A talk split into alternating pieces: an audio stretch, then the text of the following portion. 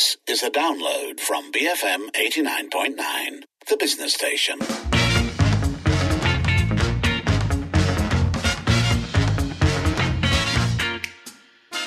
It is 6.05 in the evening, which means it is time for our monthly Movers and Shakers Town Hall, where we get politicians, ministers, civil society members to come in. And then basically what we do is we hand the reins over to you to ask your questions. Today we have Azhar Harun, or Art Harun, with us in the studio. He is, of course, the chairman of the Election Commission and also the first chairman not from the civil service. Uh, before we get to our questions, if you have any questions about voting, elections, the electoral process, the EC, call us, double seven double three two nine hundred. WhatsApp us 018 789 You can also tweet us at BFM Radio. Art, welcome to the show. Thank you, BFM, for having me here. Hello, Malaysian.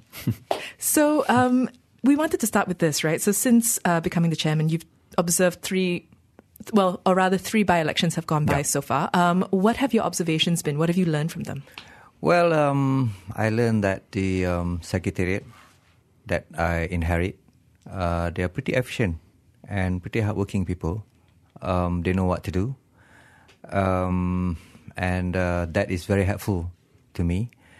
Um, and another one that I learned is that well, this this just further cemented uh, whatever perception I have before uh, regarding our political parties and regarding our election process. Um, it's a battleground. So um, you know, our political parties, our candidates, they regard election as somewhat a battle or a war. You know, and uh, yeah, we're trying to um, lessen that that that kind of um, practice um, because you know um, it's not good. Uh, it's it become very fiery, and uh, people get worked up uh, quite easily during election campaign period. And on that note, right, so based on Bersih's observations, Pakatan committed the highest number of electoral offences in Semenyih, uh, 21, and Barisan 13 there. In Cameron Highlands, Barisan committed 14 and Pakatan 5. So yeah. Chairperson said despite efforts by Bersih and EC, there are still political parties breaking the law. Why do you think they're still breaking the laws? Well, because I think they're used to it. and um, and uh, also because prior to this, um, nobody um, spend any time talking about election offences and election offences act. Uh, but you know, um, I'm not, I'm not, I'm not defending Pakatan, but the Pakatan seem to have higher number of offences because there are, there are, they are, they are the government, and being the government, there are offences which they could commit, which the opposition cannot commit. Right. And that is the uh, misuse of government assets, uh, misuse of uh, ministerial time, and um, uh, government activities uh, which um, are used to to bait uh, voters and vote. So these three offences, or the these three uh, transgression of uh, ethics, uh, cannot be committed by by the opposition. Yeah. so that's why they seem to have higher numbers of offences, according to Bersih. Yeah. Again, if you have any questions uh, today about the electoral process, about voting, anything at all, call us double seven double three two nine hundred, WhatsApp zero one eight seven eight nine double eight double nine, and tweet us at BFM Radio. We have got Taufik on the line. Um, Taufik, good evening. You have a question. Yeah, I want to ask: um, Has the EC ever? Okay, um, Malaysia, uh, run, uh, Malaysia's voting system is based on the first past the first past the post, which is similar to the UK and the US. However, we, as we all know, uh, this voting system is a bit flawed. So has the EC ever considered trying to reform the voting system? Maybe go for something that is uh, like where you can uh, vote for the candidate based on rank, mm. like you rank each candidate. Yeah, uh, yeah. Thank you for that question. Actually, um, the system um, uh, practiced by us is, of course, uh, first past the post. Um, and uh, we are seeing in the in the European Union countries are moving towards more uh, proportionate representative. And uh, actually, this matter is being looked into, but not by SPR.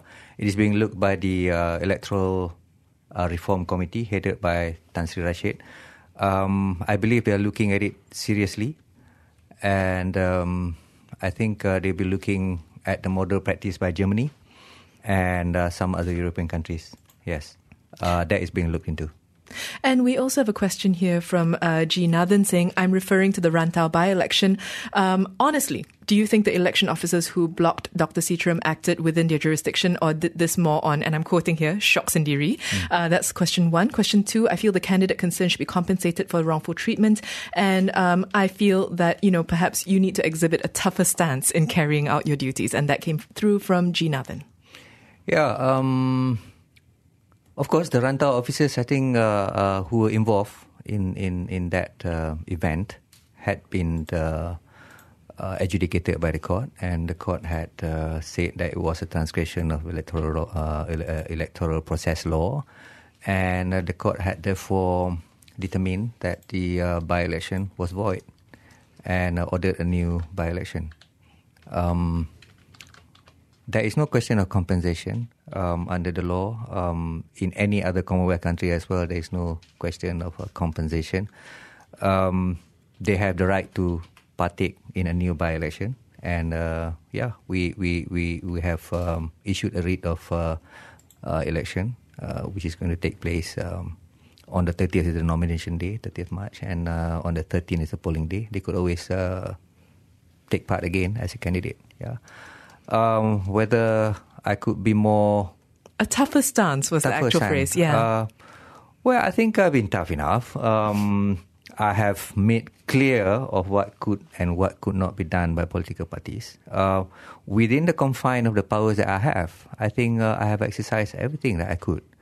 Uh, but of course, um, if um, the people think more power should be given to the EC, I I well, I wouldn't say I welcome that, but uh, if it is given, then we will be, we will execute that that, that powers uh, in accordance with the law uh, that is going to be passed uh, for that purpose. Yeah, and um, I think uh, in that respect, the ERC is also looking into um, the issue of whether the election commission should be given the power to investigate, the power to prosecute, and also the power to impose fines summarily uh, against offenders. Um, so that is being looked into. Yes. Okay, so we have another question here. I guess two questions from Zaidi and Mark, essentially about e-voting, because uh, at the moment, for example, Zaidi finds it quite burdensome and a waste of time and energy. Is that something we're looking to? We are actually um, the, the e-voting. The, well, there are two parts to e-voting. I mean, two method of e-voting. One is internet voting, where you don't have to go to any polling station. You just probably um, download the app and vote for whoever you like. That's internet voting. And then there's another voting, but this one you still have to go to the polling station. But instead of uh, using the manual uh, ballot paper, uh, you use a machine. So they call the machine uh, electronic voting machine. So we're looking at both. Um, right now, of course, people are talking about blockchain technology, you know, to, to, to, to ensure that there is no hacking or there's no changes. I mean, there's no changes to the data. So we are, we are engaging experts, experts who are pro blockchain and also experts who are against blockchain. Um, we are not inclined uh, for internet voting, I think, uh, at the moment. Uh, but we're, we're looking at the EVM, electronic voting machine, uh, deeper at this at this juncture. Yeah. And just to pick up on Zaidi's point about physical voting being uh, burdensome, I think for many people, I suppose, who have cast their votes, there is a memory of you know lining up, waiting, trying to game the system by figuring out the right time to go. um, yeah. You know, would this be an improvement on that kind of experience mm. if we put um, the the machines in place? Potentially, I guess. I, I like the word you use, experience. So I think that's part of the fun, isn't it? I mean, you know.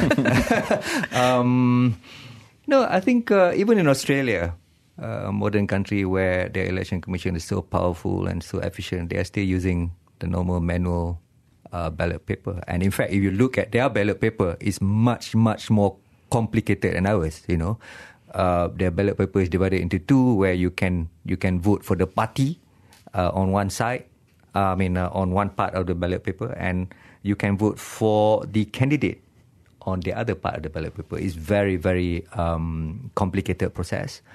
Um, you know, in, in, in the UK, they're still using ballot paper, and uh, I have engaged with um, people from the United States who who actually told me, "Don't use the machine, please." You know, so um, yeah, we. But on our part, of course, we would like to make the uh, balloting process more efficient. Uh, right now, the bottleneck is where um, the voter walk into the, the polling the polling area, Right. and to check their name whether they're on electoral roll or not. I have personally time. They took between 40 to 58 seconds doing that. Yeah. So I would like to do that electronically and reduce that. Okay. So they spend 40 to 58 seconds there and then they move to dip their finger into the ink and take a ballot paper and then they will go and do the balloting. So altogether they took about 1 minute 30 second to 1 minute 58 second or 2 minutes rather. Okay. So if the first step where the bottleneck is could be shortened, I think it will be more efficient. We're speaking today, um, of course, with the chairman of the Election Commission, Art Harun. If you've got any questions, call us double seven double three two nine hundred. The floor is yours. You can also WhatsApp zero one eight seven eight nine double eight double nine and tweet us at BFM Radio. We'll be back. Uh, there have been more questions that have come through on WhatsApp, and we'll come back to answer those right after this. Keep it here on the Evening Edition, BFM eighty nine point nine. Be firmly motivated. BFM 89.9. It's the evening edition with Lynn and Kelvin in the studio with us for our monthly Mover and Shaker Town Hall is Art Harun, the chairman of the Election Commission, and we are taking your questions on um, anything really that you would like to ask. You can call double seven double three two nine hundred. You can WhatsApp zero one eight seven eight nine double eight double nine. You can tweet us at BFM Radio. And um, a question that has come through very strongly and um, from several listeners actually is about to be asked, I believe, uh, by Ravi, who we have on the line. Ravi, good evening. Your question? Hi. Uh, my my question is, uh, there are some uh, po- uh, polling stations or some uh, areas where there are 400,000 voters, and there are some with 200,000, uh, 20,000 voters. Is there any plans to um, any plans to uh, re dealienate or realienate these uh, areas? And what is the procedure that that's needed to do that? Yeah. Ravi, thanks for calling. Yeah. Thanks, Ravi. I think this is a concern shared by many, many Malaysians. Yes. Um, this is a result of the last redelineation, which was unfortunately approved by our parliament in March last year. And um, that redelineation uh, exercise was uh, then formalized and used during GE 14.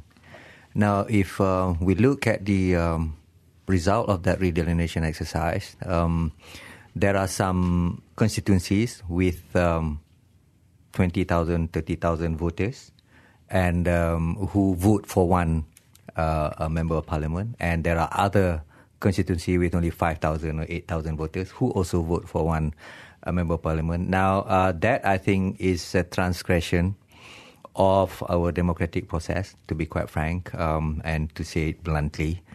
Um, it is a transgression and it makes a mockery of uh, one voter, one vote policy. Um, having said so, uh, unfortunately, under the federal constitution, the uh, redelineation exercise can only be carried out once in every eight years. So we start with that. Yeah.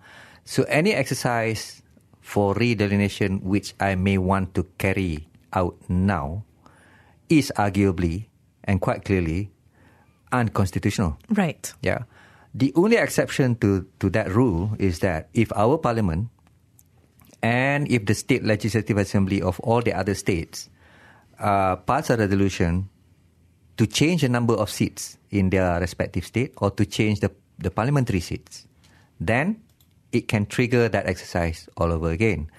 So, as we all may know, um, um, to amend the constitution, whether at state level or the federal, constitution, um, you need two third majority. Yeah. So um, whether that is achievable uh, is left to be seen. Uh, we do not know uh, whether that can be achieved.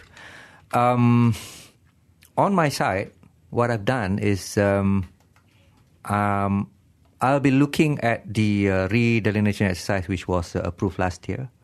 Uh, we will analyze it um, uh, in depth to see the economic impact, to see the demographic impact, the social impact, and even the the, the, the racial impact.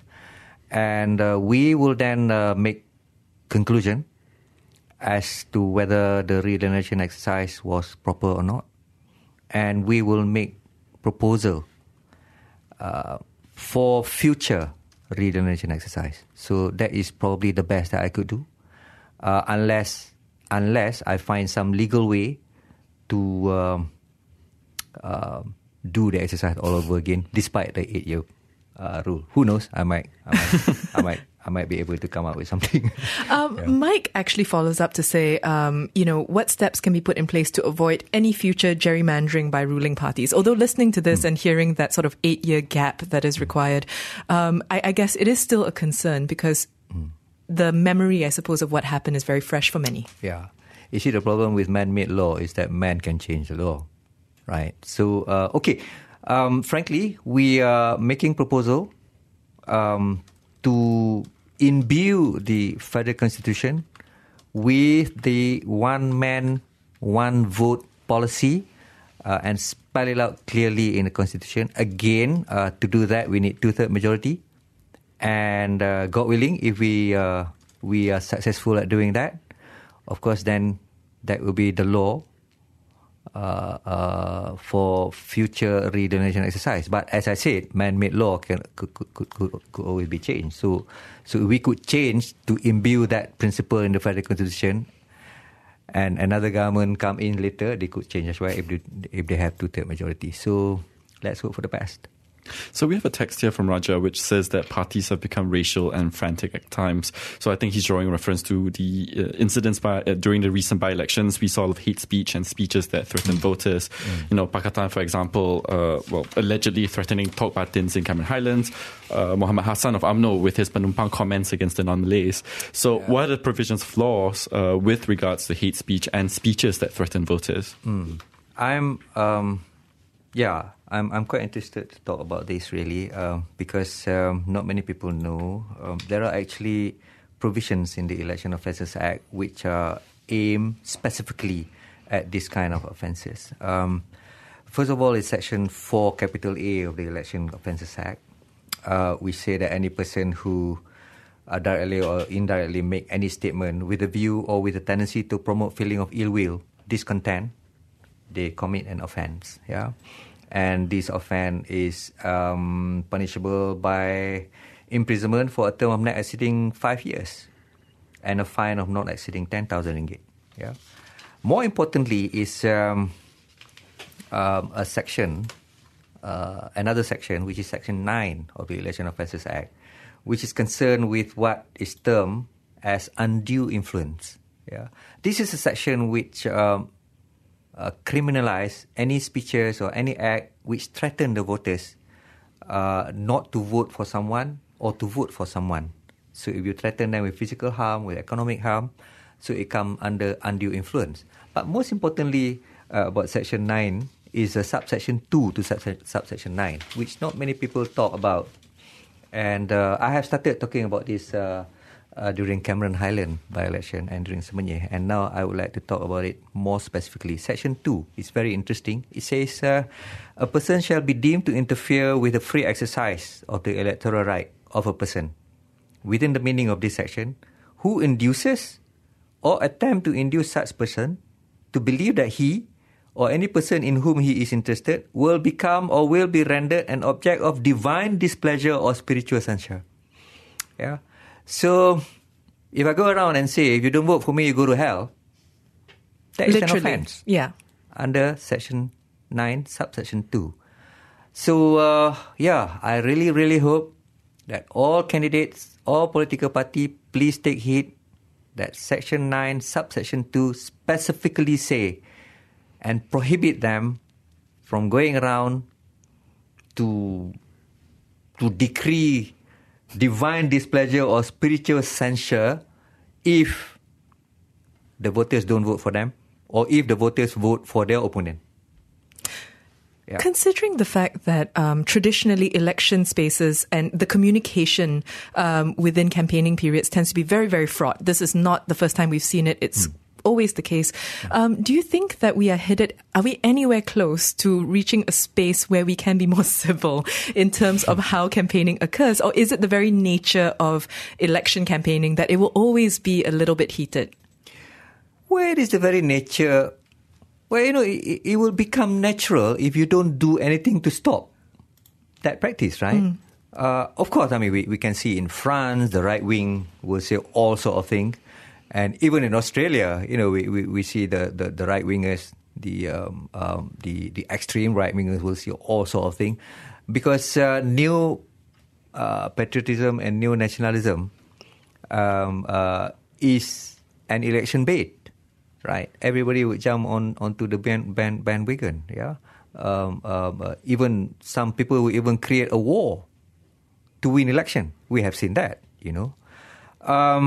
But of course, um, we cannot stop uh, um, and accept that kind of practice. We have to do something, you know. And um, it doesn't matter whether it's getting worse or whether it has been uh, practiced all this while and nobody say anything. But we have to do something to stop it because it is very divisive, um, very divisive and um, very destructive to me. And in fact, I think all right-thinking Malaysians will agree with that. We're speaking today with Azhar Harun, chairman of the Election Commission. If you've got any questions at all about the electoral process, about the EC, about elections, call us double seven double three two nine hundred. WhatsApp us zero one eight seven eight nine double eight double nine. Tweet us at BFM Radio. To everybody who has already been doing that, we see your questions and we will get to them right after the six thirty news. Keep it here on the evening edition, BFM eighty nine point nine. Become fabulous millionaires. BFM 89.9. It is 6:36. You're listening to the evening edition with Lynn and Calvin. Specifically, it is our monthly Movers and Shakers town hall. With us today is Azhar Harun, chairman of the Election Commission, here to answer any of your burning questions about anything to do with elections. Really, you can call us double seven double three two nine hundred. WhatsApp zero one eight seven eight nine double eight double nine. You can, of course, also tweet us at BFM Radio. Now, we're just going to be running through. Um, a lot of questions that we've been receiving on both WhatsApp and Twitter. First up, Calvin says, I want to know why Malaysian inmates cannot vote. Oh well, um, um, qualification to vote is dealt with in the Federal Constitution, Article one one nine, and uh, if an inmate is serving a sentence of imprisonment of more than twelve months, then he is actually disqualified from voting. So, um, if he is, uh, for example, if an inmate is uh, serving a sentence of 13 months imprisonment and a general election is called while he is serving that sentence, then he is disqualified. Uh, but to those people who are serving less than 12 months, they are uh, technically qualified, yes. So our next uh, question comes from Chufat and Jason. It's about local government elections. So for Chufat's point, uh, he says the administration of cities must be answerable to the rate and taxpayers because of their rather large budgets. Uh, what does it take for it to be reinstituted? Well, that will have to be um, a, a policy decision made by the um, members of parliament in the parliament. Um, the election commission is taking a neutral stand. We are just concerned with the operational side of uh, election. So, uh, if uh, the parliament decides that there should be, or if the cabinet decides there should be um, uh, local government election, then so be it. Then, if um, we are required to do so, then we will, uh, at operation level, we will uh, carry that task. Yeah. Amar wants to know Are the army and police forced to vote for the government of the day? If not, can the EC openly declare it? No, they're not forced. At least um, under my watch, they're not forced. Um, if you look in um, uh, Semenyih recently, um, um, the result from the undi awal, the early voting, clearly um, was uh, in favor of the opposition and not in favor of the government. Yeah, so there is no force going on. So we have a question here from Dinesh about campaigning. Uh, currently, candidates are given two weeks to campaign, but that time frame is not enough to for the voters to get to know their candidates properly. So, two questions here: Should the campaigning period be increased to say maybe a month or even more? And is it possible to make debates between candidates mandatory so that voters can really know the essence and intellectual fitness of the candidates before casting their votes? Interesting. Um, okay, I think uh, prior to my appointment, uh, there were one or two by-election where the campaign period was 21 days. And uh, guess what? The political parties complained that it's too long.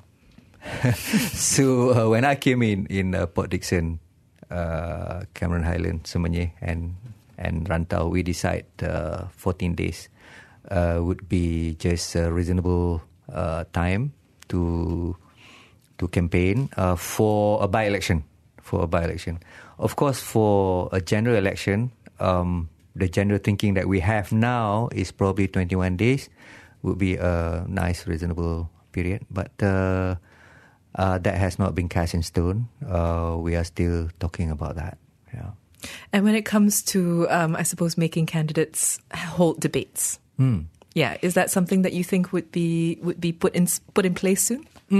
Well, I mean, we can't impose, um, you know, uh, that kind of condition or candidates. Sure. Uh, in Cameron Highland, I think Bersih, uh, through their own initiative, um, uh, started, uh, I mean, or rather, um, organized a debate. But uh, of course, one candidate refused to come. Uh, and in Semenyih also, that did not happen. Um, there is no requirement under the law uh, for a debate to go to go on between uh, election uh, candidates. If we would like to compel them, then, then there must be uh, legal compulsion. Otherwise, you know, forget about it. Nobody is going to come to debate. Um, but having said so, you know, we're looking at the presidential debate in uh, Indonesia, uh, three or four rounds of debates uh, with uh, different focus in each round of the debate. I think it's very interesting. And if you ask me personally, I would love to to have a look at at you know candidates, especially for the higher office, to to to actually pit their skill and and so that you know people will know what their manifestos are, what their promises are, and what their weaknesses and strengths are. That would be a good good initiative, I think. We have a question on Twitter from Tasnim who says, following the Undi Rosak campaign in GE14, are there any plans to put a third option on the ballot for those who don't want to vote for any of the political parties or candidates? None of the above, or NOTA for short, also known as against all or a scratch vote. Okay, I mean, I think this this this come uh, from a tweet that I made uh, some time ago. Um, in India, the Supreme Court had actually um, ordered the Indian Election Commission to actually put a third option on the ballot paper, i.e., none of the above. And uh, surprisingly, um, there were there were instances where the votes for none of the above had actually gained uh, the, the the most number of votes. so uh, yeah, I mean, the, on the face of it, uh, the right to vote should come with the right not to vote, and that is why we don't compel people to go to vote. I mean, in Australia, uh, voting is mandatory. Those who do not come out to vote are subject to a fine, I think, of 100 Australian dollar or 200 Australian dollars. Um, so, to me, um, if you don't want to vote, you just don't come to vote. So, you know, uh, it's the same with none of the above. Right? I suppose the issue there is that um, none of the above is a is a way to practice the right to vote while also signifying displeasure with uh, the current state of affairs. I mean, that tends to be how it's registered. Um, so and I guess the message is a lot stronger, right? If you don't vote for reasons of, if you don't, if you go- don't go to the voting station, for example, Mm. that could be multiple reasons. Maybe you just couldn't make it. Maybe you Right. just chose not to. But if you do the no vote option through the ballot paper, it sends a stronger message that none of you, I don't like any of you, right? It's a fair point. It's a fair point. Um, but I think if you don't vote, you just don't vote. Um, I, I I don't have to to to suffer more cost to print another column on the uh, ballot paper and uh, you know and just um, just um, you know make the ballot paper more complicated. You must uh, uh, also remember, yeah, the ballot paper.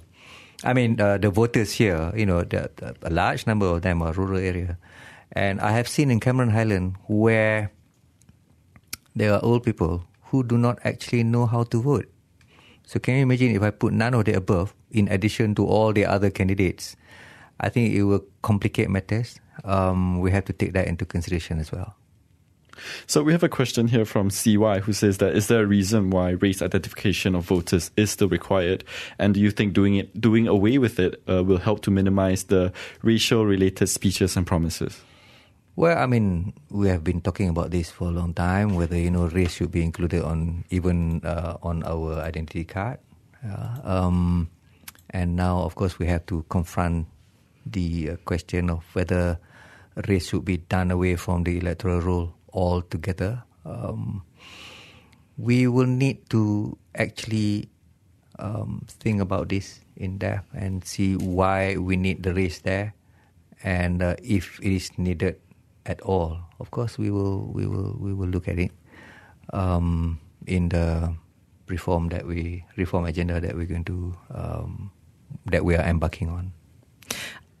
There is also a push, I think, from uh, a few listeners about making all Malaysians above 21 you know automatic voters so to just Yeah. automatically register is that something that we're looking into Yes, we are. Um, um, both the Election Commission, uh, the SPR, and the uh, Electoral Reform Committee are looking into it. Uh, we have engaged um, uh, on this issue uh, recently, and I think um, a proposal will, will be at hand soon. Um, but it is not that simple because um, you know the the the qualification to vote under Article 119 as I stated just now is not only citizenship. Yeah. So once you attain the age of 21, the JPN, Jabatan Pendaftaran Negara would then link to my system and say, okay, this is an eligible voter, so let's vote it. Uh, I mean, let's register him automatically. That is simple. Uh, if the qualification to vote is just that, but the qualification vote, uh, I mean, the, the criteria to vote, to qualify to vote, there are other criteria, you know. Uh, uh, you, you cannot serve, you mustn't be serving a sentence in the prison for more than 12 months at that moment, for example. So then the system will have to also be linked to the uh, prison department, for example. So yeah, we need to uh, synchronize or uh, between all the authorities that are involved before that could be implemented. But yes, uh, we're considering that seriously. We're speaking today with Art Harun, the chairman of the Election Commission. If you've any questions for him, call us double seven double three two nine hundred, WhatsApp zero one eight seven eight nine double eight double nine, and tweet us at BFM Radio. We'll be back with more of your questions right after this. Keep it here, BFM eighty nine point nine. Best flipping moments. BFM 89.9, the business station. You are listening to the evening edition with Lynn and Calvin, and live in the studio with us today, Azhar Harun, the chairman of the Election Commission, here to answer your questions. You can call us double seven double three two nine hundred, WhatsApp zero one eight seven eight nine double eight double nine, and tweet us at BFM Radio. So um, we we spoke about this last week, and we also just had a question come in from Joanne on the same matter. There's been a suggestion from the Electoral Reforms Committee for people to vote where they live uh, instead of where they come from. Uh, Joanne wants to know: Can voting constitu- constituencies be changed following the MyKad address? How would something like this work? Yeah, I mean, um, I've been talking about this actually. The system that we we practice now is domicile based. I, I call it domicile based because um, although we may be residing somewhere else and our identity card reflects that residential address, we could still go back home to our kampung uh, to to vote, and uh, because we regard that kampung as our domicile, and you know, uh, as we know, um, domicile don't change, but uh, residential may change, right? Um, um, so that is uh, the system that is enshrined in our federal constitution. Yes. So uh, if I had registered myself at the time I was eligible to vote, I have registered in Kedah, for example, and then later I migrate to Kuala Lumpur and I change my address, I could still go back to Kedah to vote. And uh, there is no law that would compel me to change my constituency to Kuala Lumpur unless I voluntarily do so. So, um, so because of that, every general election we see uh, people from from Kelantan, for example. Yeah, there are thousands of them in Kuala Lumpur, and then they will go back to vote in Kelantan, although they are residing in Kuala Lumpur. So now, of course, uh, there are arguments saying that look, if you stay in PJ, for example, Section 17, um, you are enjoying Section 17 facilities. Yeah, utilities, facilities, and you are paying your taxes in Section 17. And you are being served by a member of parliament in that constituency. Why do you then go back to Kota Bharu to vote when you do not have anything to do with Kota Bharu? Uh, the member of parliament there do not serve you. You may not even know him. you do not even know his performance there because all the while, the five years you are in Section 17. So that's the argument uh, uh, to change the system. You have to vote where you live. So those arguments are quite cogent. Um, uh, it's a very fair argument, really. And um, of course, uh, you can't really find any argument to counter that argument. yes. Uh, but having said so, uh, that system has been practiced since since since uh, we achieved independence, and uh, the, the the people who are pro uh, this domicile-based voting system are saying that look, I have this close affinity to my kampung. You know, even if I die, I would like to be buried there. I still care of what happened there and what is going to happen there, and uh, because of that, I would like to vote there, so that my representative, the representative who, who are going to represent my kampung, uh, is elected by me, although I may live somewhere else. Okay, because that is my domicile. So yeah, there are pros and cons. Um, Would it also end up swelling the numbers of ah, yes. urban voters, for, for example? Sure, yeah. for sure. Uh, if we change that system uh, to make it more residential, then Selangor and Kuala Lumpur will have the most number of seats. Yes, exactly. If we are talking about the one vote, one one uh, one voter, one vote policy uh, at its best, then Kuala Lumpur and Selangor will have probably the most number of seats.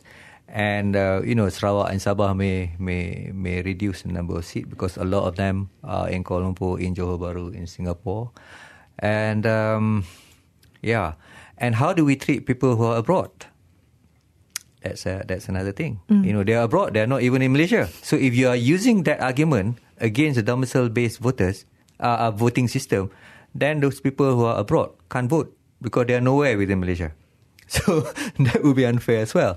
So yeah, we have to look at uh, to, to to look at this uh, proposal deeper, uh, more in depth. Uh, we will have to study the uh, ramification and consequences of uh, changing that system before we could decide on what to do next. And on that note about East Malaysian voters, we do have a question here from Ms. Kumar who says that, you know, voting is very much more difficult for them given their geographic uh, circumstances. Uh, are there plans to make it easier in the future for them? Of course, we're, we're looking at um, uh, making vote. Uh, I mean, making making the vote processes uh, easier. But you know, uh, we have to bear in mind the the the geography of uh, of the state involved. You know, uh, the constituency and uh, the you know how rural the area is and whatever. So, um, as much as we would like to make the voting experience easier for everyone, um, there are constraints uh, that you know is is is is a geographical natural constraint that uh, we have to deal with. Even in in in uh, Cameron Highland, there are rivers that we have to we have to uh, we have to cross. You know, there are places with no broadband, no telecommunication. Uh, we have to use uh, computer. I mean, we have to use helicopters. We have to use heavy duty four wheel drive uh, vehicle, and in Sabah and Sarawak even more so. So, but you know, India had just announced their general election. Uh, part of their um, uh, uh, electoral um, um, workforce is uh, thousands of donkeys, because you know they need the donkeys to carry the ballot paper to the Himalayas to to really really rural area. So that's a constraint that every election commission had to live with, and that's democracy.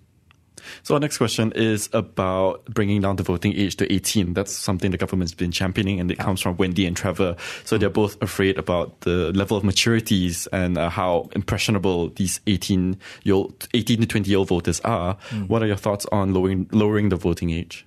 Well, there are 40 year old who are not yet adult. so, you know, uh, there were pros and cons. Uh, but, you know, um, due to the, um, I think in 2019, uh, um, due to the standard of education that all of us generally are enjoying nowadays, you know, the uh, exposure that we have uh, via broadbands and uh, via the internet, I think the level of um, thinking, the level of education have um, uh, have really increased as compared to my time, 1969, uh, standard one, you know.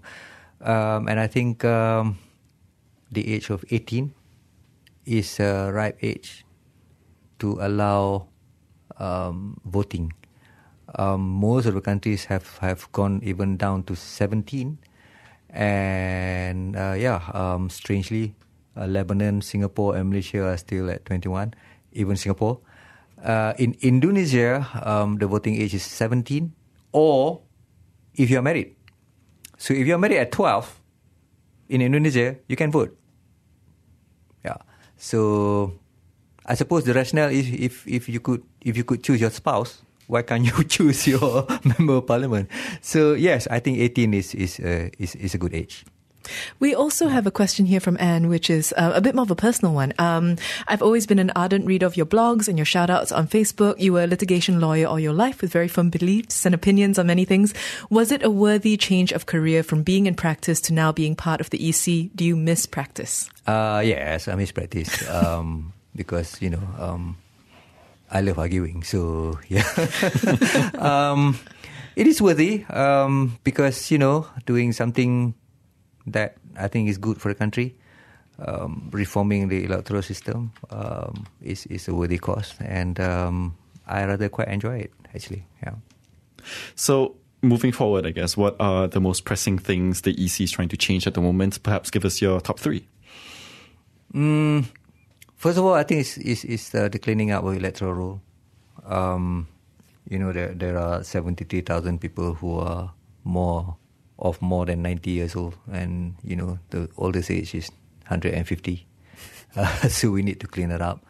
Um, and then of course there are 3.7 million people who are not registered as voters. Um, we are going to launch an uh, online application soon uh, this year. Uh, it is being developed uh, at final stage now, and I think we are going to collaborate with uh, the United Nations. Um, to clean up our electoral roll uh, as far as possible. That will be done and is being done now. Uh, then, of course, um, the second one, I think we need to look really, really seriously at the Election Offences uh, Act. I would love to make the provision clearer uh, and more focused. And uh, I would love to have a look at the um, implementation or rather the enforcement side of it, uh, we all of us will have to take the election offences uh, and transgression the, uh, of the Election Offences Act more seriously. Uh, there ought to be a concerted effort, not only by SPR but also by the people uh, in general and by the political parties as well as the uh, enforcement agencies. so that's the second one. I think the third one. Um, we would like to improve efficiency. Um, I think various initiatives uh, have been introduced since um, Cameron Highland, and we could see uh, efficiency is being um, um is being improved. You know, uh, on nomination day, especially in Semenyih, we managed to declare the uh, the successful candidate at 10:22 a.m. Uh, as opposed to before um, you know, sometimes we, we do it at 12, sometimes we do it at 11.30. And we managed in uh, Cameron Highland as well as Semenyih to even declare the winner, the result of the um, uh, election um, way, way before the targeted 10 p.m. Uh, that night. So we would like to improve the efficiency as far as we can as well. Uh, thank you so much for joining us today. It's a pleasure. It's a pleasure. That was Azhar Harun, Chairman of the Election Commission on this month's Movers and Shakers Town Hall. We'll have more stories for you coming up in the 7 o'clock hour. Keep it here, BFM 89.9. Thank you for listening to this podcast. To find more great interviews, go to bfm.my, BFM 89.9, the business station.